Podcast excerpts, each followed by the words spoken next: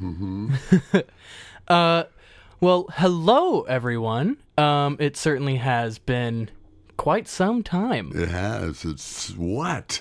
I should have really looked at the date of the production of the last podcast we did, because then we'd know. Yeah, we could actually have some straight up data for y'all. But instead, what we have is more or less, I would like to think, valid excuses. Valid reasons have not been doing this. Over the past few weeks, myself and Jim have been pretty busy with, you know, our lives and trying to be people and trying to do this all at the same time. I was stuck doing finals for school, and I had to do my sister's graduation, and then just life coming up in the middle of everything, and trying our best to do what we can. But, you know, sometimes we just got to put some things on hold. Well, and another factor is that you made a really significant life decision, which was to leave the aquatics program at Portland State, and that is really where I saw you most of the time, except when we're doing the podcast. In fact, as people may remember, if they've ever listened to earlier episodes, the reason we connected is because we talked by the pool. And now that doesn't happen. There's just this real gap. And they're great people. There's no question about that. But all of those lifeguards are like blanks to me, because I don't really know them like I know you now, you know? I was the top-tier lifeguard. I was Jim's favorite forever. Yeah. And now I am irreplaceable, and I like to hear that. So your life has changed. Yes. And I guess one thing that I would like to know is... what are you doing now? Well, at this moment, I'm doing Inherently Human, episode 29, with... yeah. Oh, I hate that we always forget. Real subtle way to squeeze that in, huh? Right. I think you might have started talking before the recording actually began. I'm not really sure about that. But I hope, if that did happen, that you will, you people listening, will forgive the technological glitch that might or might not have been. But yeah, we are on episode 29. This is, as you said, this is Inherently Human. My name is Aidan DeBoard. My name's Jim Newman. And thank you for joining us at this time. We appreciate your patronage here, and we love all of our wondrous listeners. And we hope you have a very wholesome day as you listen to this. Right. But to answer your question, now that I am effectively unemployed, I've been doing a whole lot of nothing. I've just been kind of hanging out, helping out where I need to be with my family. Just this last weekend, I went back to my parents' place and I cut down a bunch of trees for them. And I dug a bunch of holes for some pot plants. And I've been helping out my grandparents with some garden nonsense. So, you know, I'm trying to keep myself busy by doing odd gigs and jobs here and there, and trying my best to stay as active as possible and not be bored out of my mind at all times. Well, you at one time were talking about going out to Willamina and building a barn sometime during the summer. Is that still on offer, or is that in the past now? See, the bar pub out in Willamina is more of a pipe dream thing that we really want to try. And it's something that might be a viable choice if we get the funding for it. And, you know, and what I really am trying to do right now is create stories for myself, because I've identified recently that I like to be a storyteller. Yeah. And so you know, building that bar or going around Oregon teaching lifeguard courses or doing whatever. I just want to create those stories. I want to have that thing to really tell people about and have people enjoy what I'm trying to say. So, and the other factor in this podcast is our age. Oh, differences. Yes. Forgot to mention that. I'm 73. And I'm 21. Yeah. And so the reason I brought that up right now is because what comes to mind is that at your age, it makes sense that you would be going into self-exploration in a big way. Mm-hmm. Would you say that that is happening? And it seems like it's really happening, developing naturally for you. Yeah, that's, and I think what people should do, you know, at my age is that everybody should go through some phase of self-exploration and really try to find out who they are and who they want to be, and set goals for themselves and really try to fine tune who you are as a person before, you know, it gets too late to do so. Or well, Jim, do you think is there ever a too late? No. I'm actually doing that big time now, and have been considering going on a psilocybin journey or two.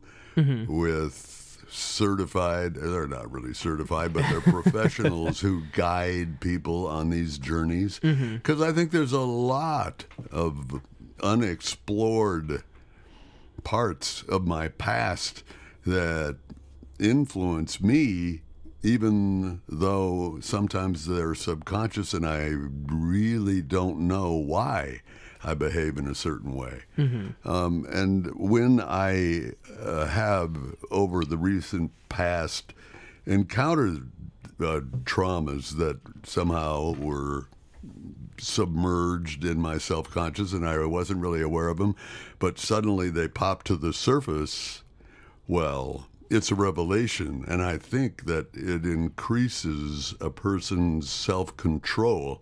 Certainly, it increases their self-awareness, and I think that's invaluable. And to tell you the truth, I admittedly don't know a lot of 21-year-olds that I go out and have beers with or anything like that, but I suspect that you are in the minority of your generation, in the sense that you understand what I really understand is the case, that it's invaluable for a person, any person at any age, to understand themselves better. I love the fact that you know that now, and that you're actually taking the time to invest.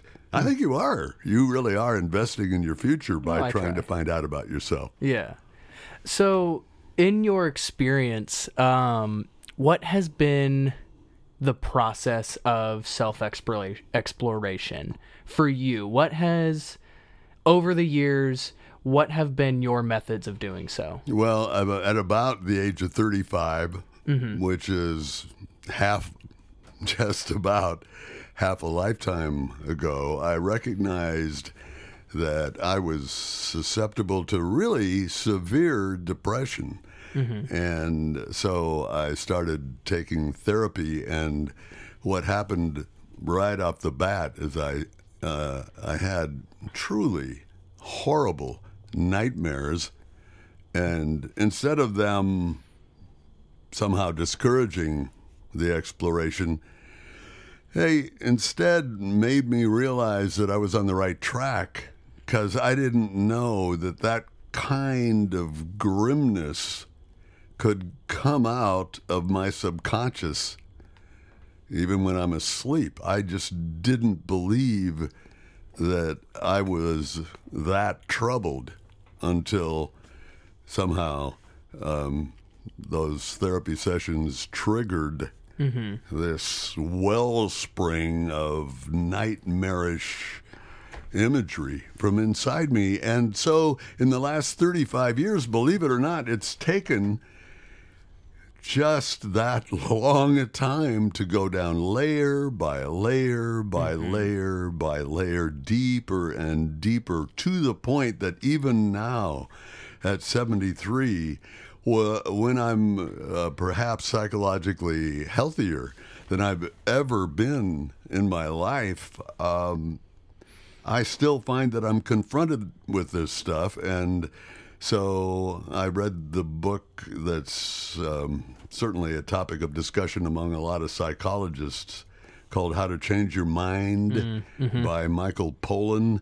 It's about using hallucinogens to allow a person to explore their subconscious. And just by chance, there's this certain mix of THC that I've vaped, and it's not the strongest that's available by any means, but for whatever reason, and I don't know why, it puts me in a state that my guides tell me is equivalent to using psilocybin mushrooms. And in consequence of that, I've had quite scary entities, which are really only fragments of past trauma, come to the fore.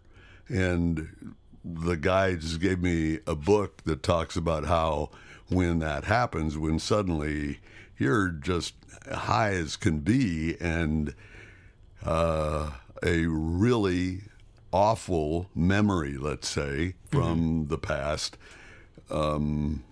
just perches on your shoulder, right? And you can feel extraordinarily vulnerable at that point. Okay. But if you, and this is something that I think I really have achieved, this is the value of the 35 years of therapy that I've had, right? Is that I do have a center that I can trust. I know who I am much of the time. I'm not saying I don't forget, because I do, and then I get depressed or whatever, but luckily every time I've been under the influence of this THC mix and get confronted with these nightmare images, I also have access to what the guides would call my true self.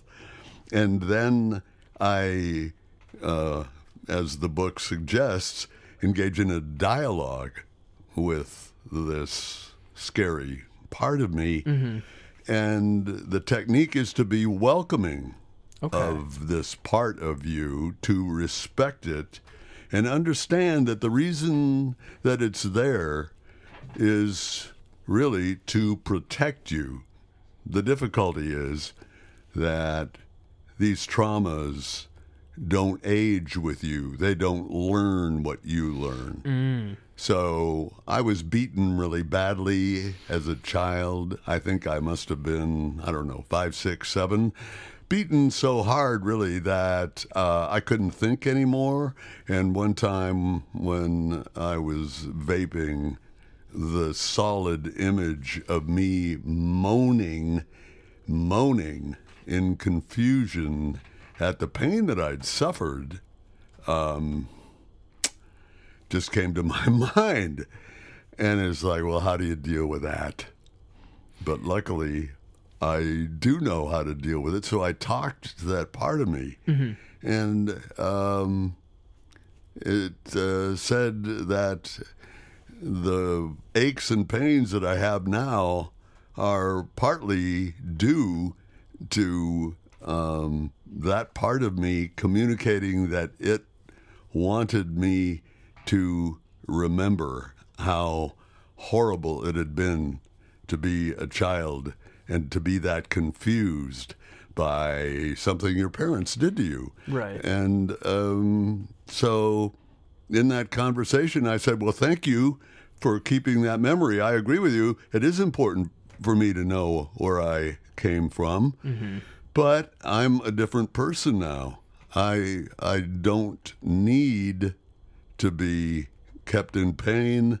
I respect that you were helping me, And I also grieve for that part of myself that had to suffer that way. And it was a part, I think, of personality integration.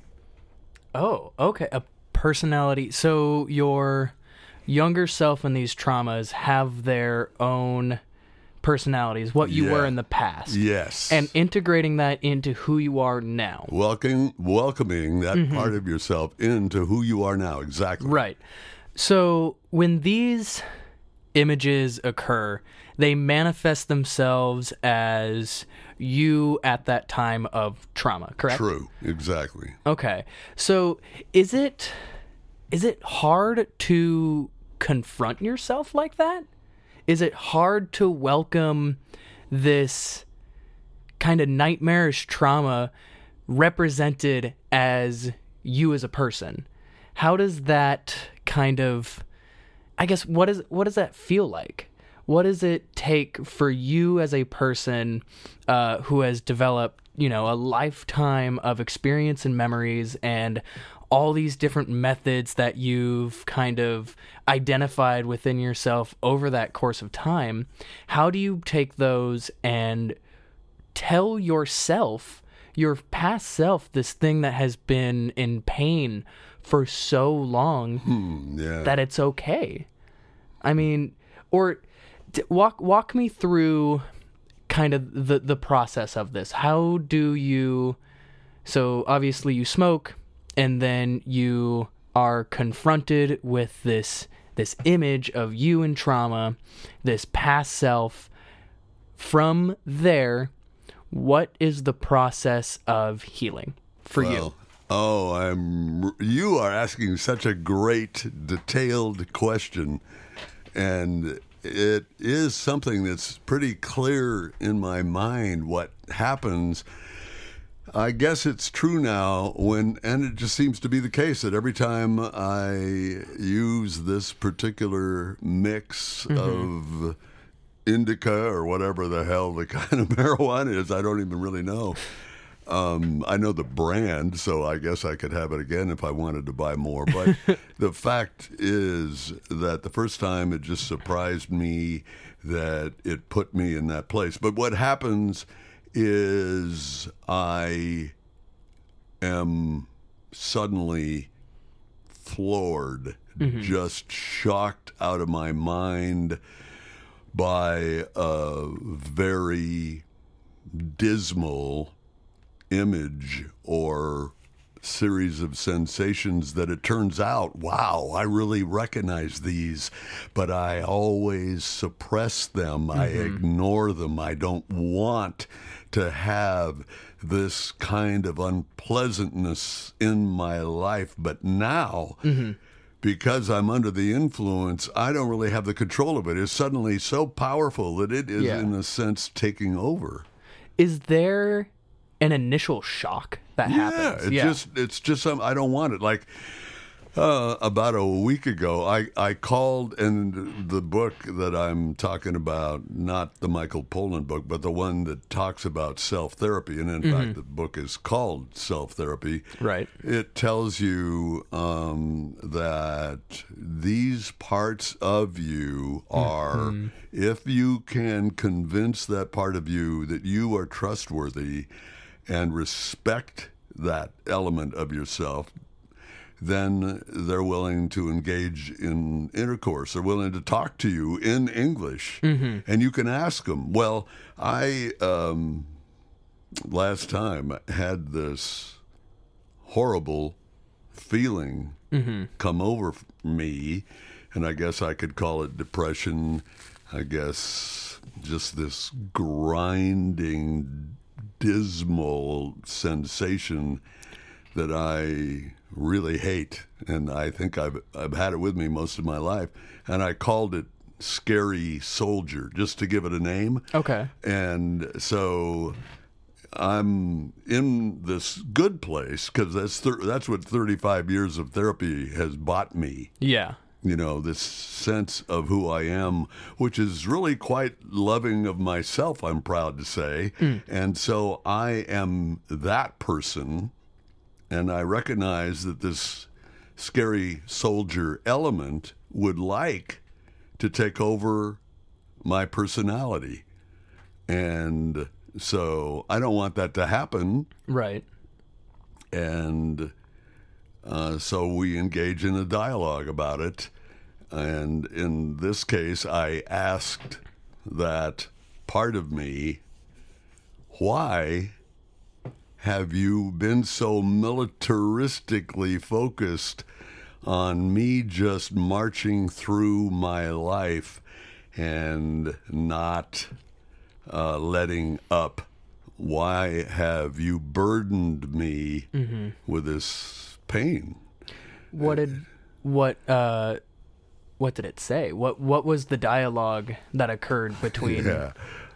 I just realized. I guess you. I'm going to answer your question, even though I realize that it's a really intimate kind of discussion that I had with myself on this. But I think it's really worth sharing.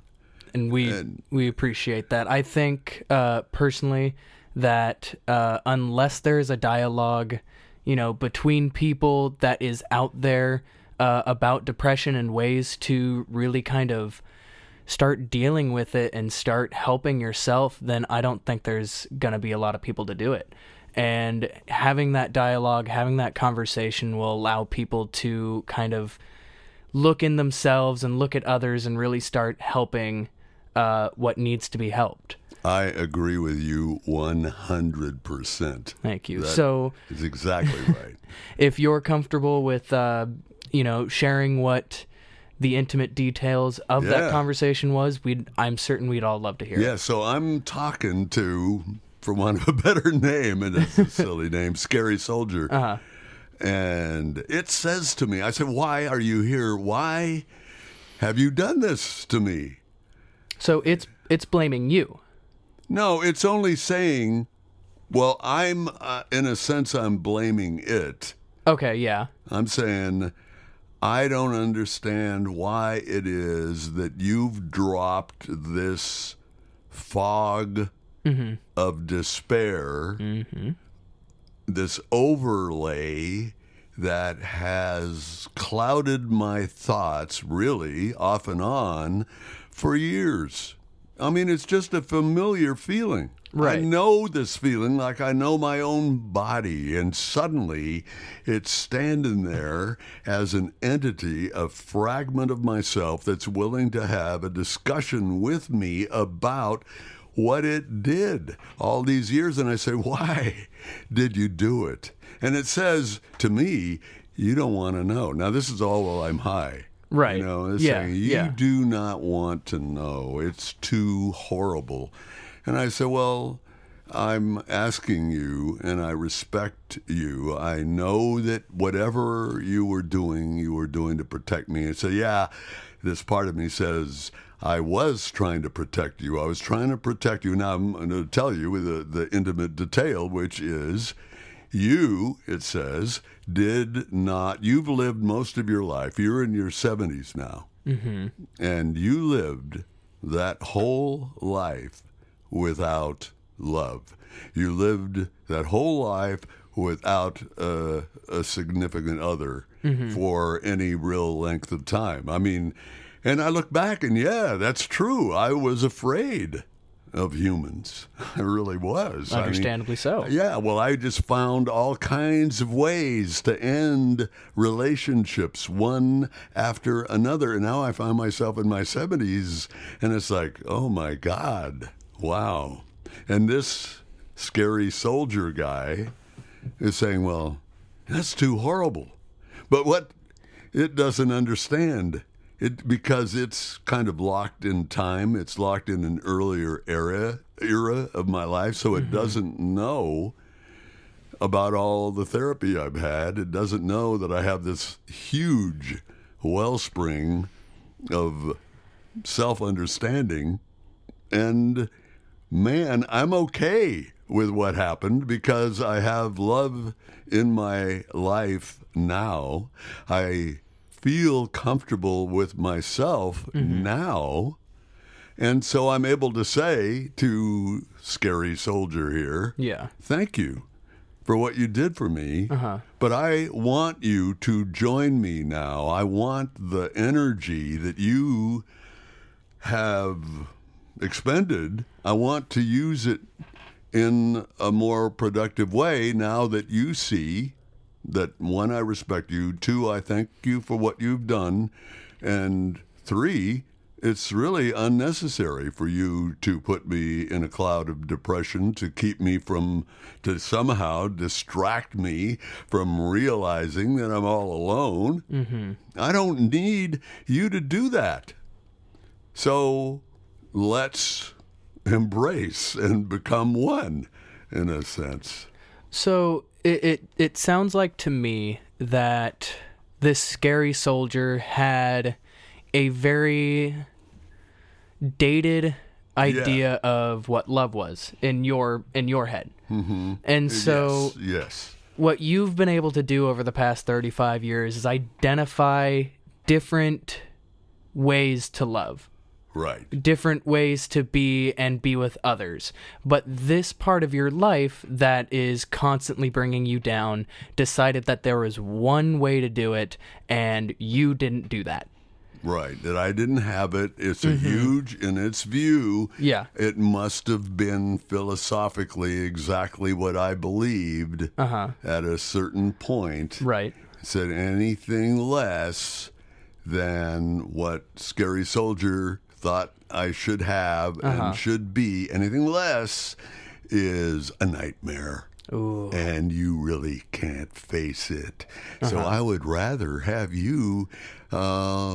in a fog of depression. This is my way of protecting you against what you now think is love versus what I believe it is. Or it's a way of protecting me from, and I think it actually used the word devastation. Oh, wow. Okay. From the devastation of the desolate emptiness that I've become. In other words, I'm just a shell. Mm-hmm. I am not a complete human being, according to this Scary Soldier. Yeah. Because you didn't fulfill the love of his definition. Well, whatever it was. Yeah. Yeah. And he really meant it. You know, he wasn't like being judgmental in the sense of, oh, you're just a fool. Mm-hmm. Wasn't like that. He just thought, oh, my God, I know what he needs, what he has to have. If he doesn't have it, then he's going to be devastated. Mm-hmm. But he isn't up to date on who I am now. Right. And he doesn't understand that I'm a really strong person and that I've got love. I'm satisfied, actually, with my life. So I don't really feel as though... I need, and that's what I told him, I respect what you did. I'm glad you did it because you were doing it for me, and at some time I probably really needed it, but I don't need it now. You know, I don't really need it. Yeah. Scary Soldier, thank you for your service. Yes. But now is the time to move on. Right. You are valid. Everything you've done, I appreciate. In your worldview, but at this time, I think that things need to change. Yep. You'll always be a part of me. Yeah, and you are such a quick study. I gotta say, you are that man. Why, thank you. I try. You know, you are me from the future. So I think that's true. So yeah, just I think a lot of people can learn from your experience. They might not have the same exact experience. They might not have their own Scary Soldier. But, you know, just looking back on who you were as a person and really identifying why your mental capacity is doing what it is. Yeah. And it's all just trying to protect you in its own way. But what we have to do in our own present selves as we go into this discourse, if you will, this conversation with ourselves, is that we have to acknowledge, validate, and understand that that will always be a part of us, but we have to let it know that things are different. You know, the times have changed. Yeah. I am a new person.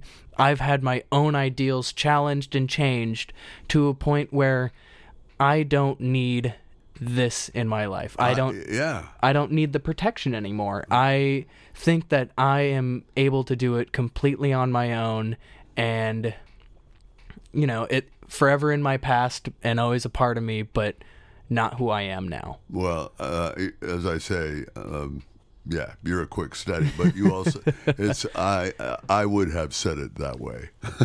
Yeah, exactly. Cause you're me. I know. So that's true.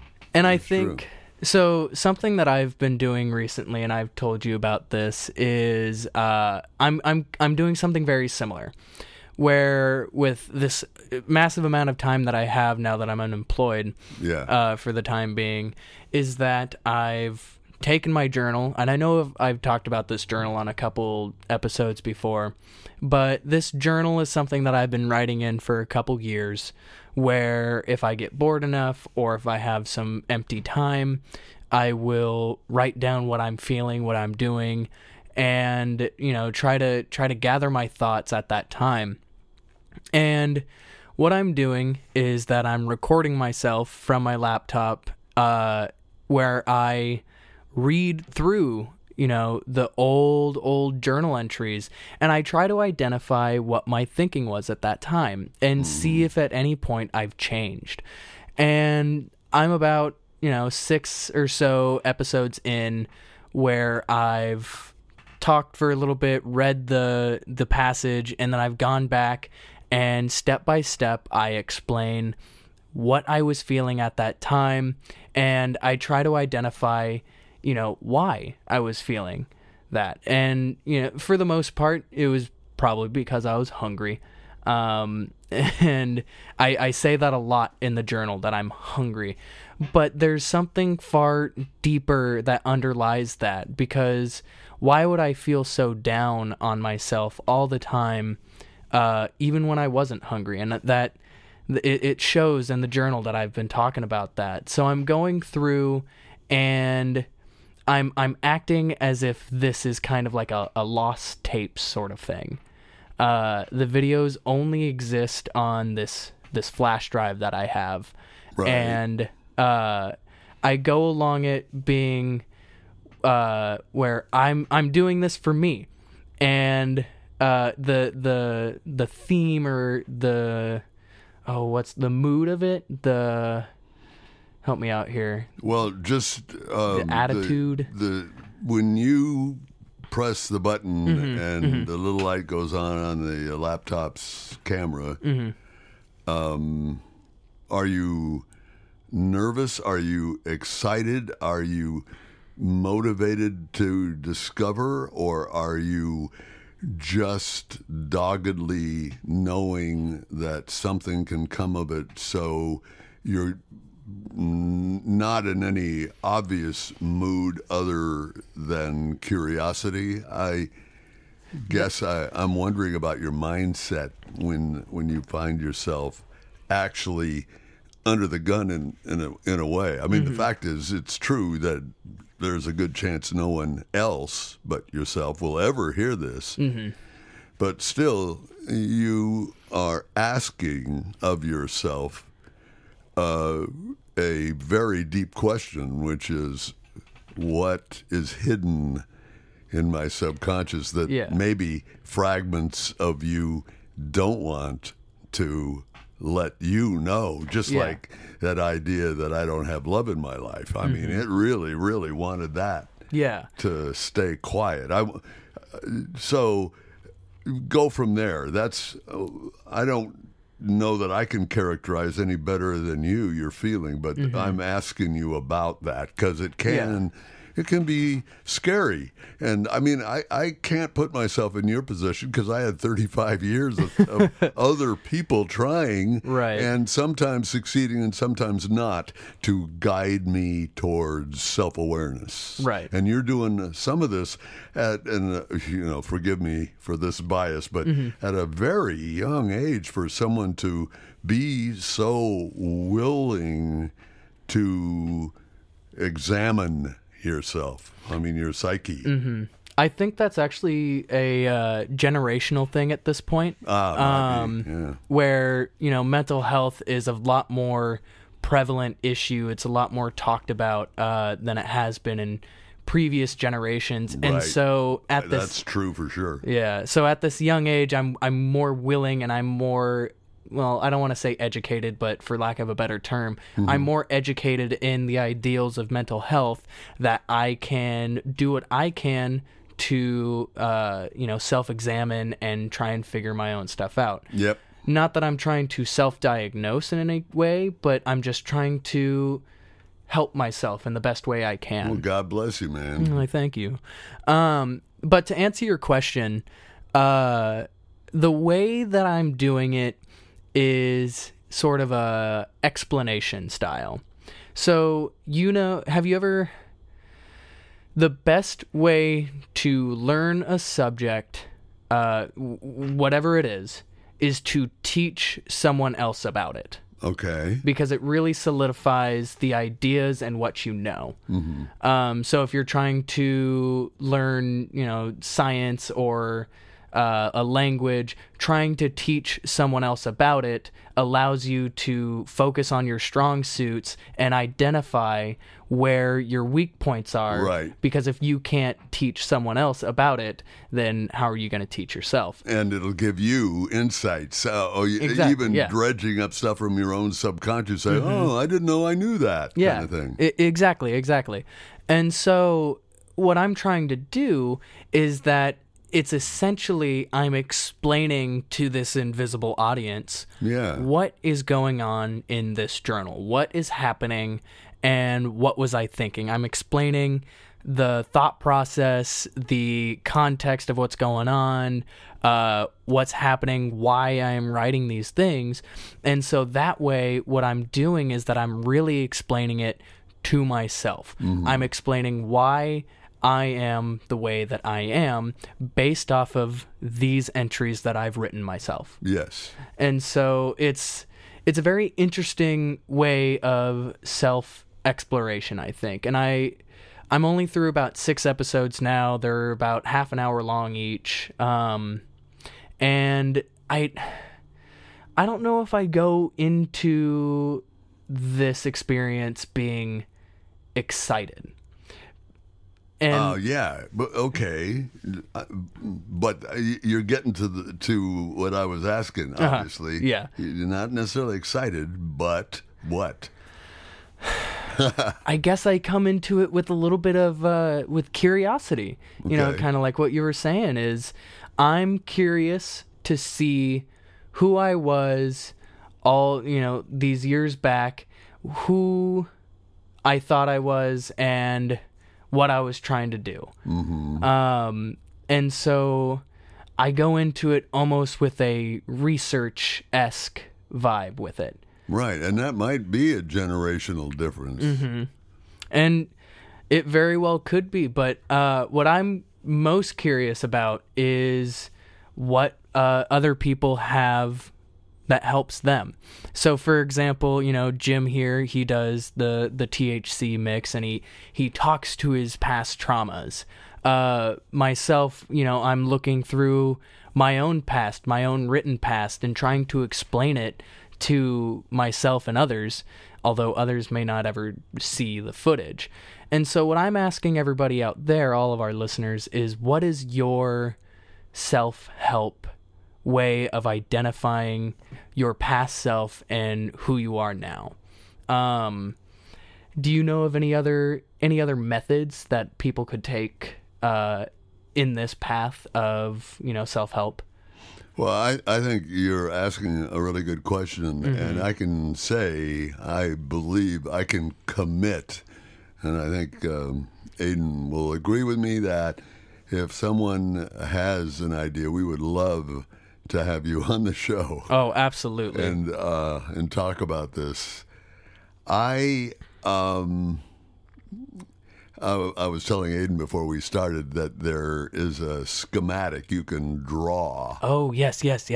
Right, where it's a little bit of self-analysis. If you want to focus I learned it in a journalism seminar. If you wanted to sharpen your edge about a particular topic, to identify for yourself what your own biases might be, your inclinations, the broader experience that you might bring to a specific issue, then you can write just one thought on the center of a page.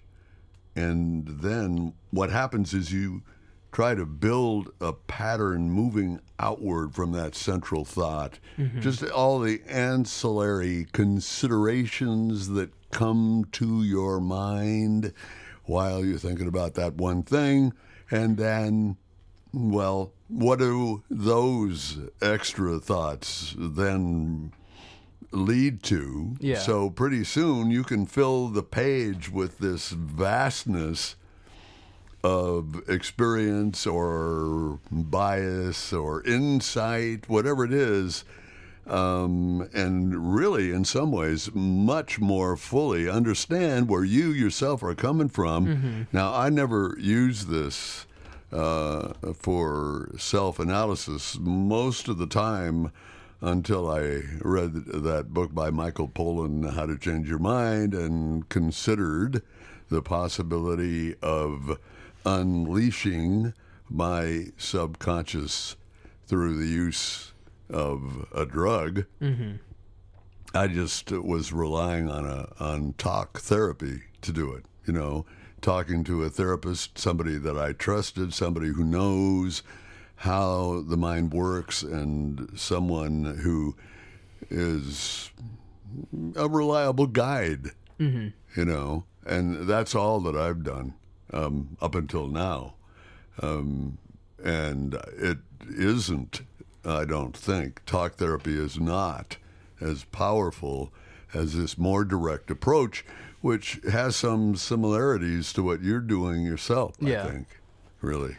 Well, it's especially with, you know, how, you know, everybody's different, everybody's mental states and what is effective for them changes so much between person to person. Oh yeah. And so it's really hard to say what method is better than any other.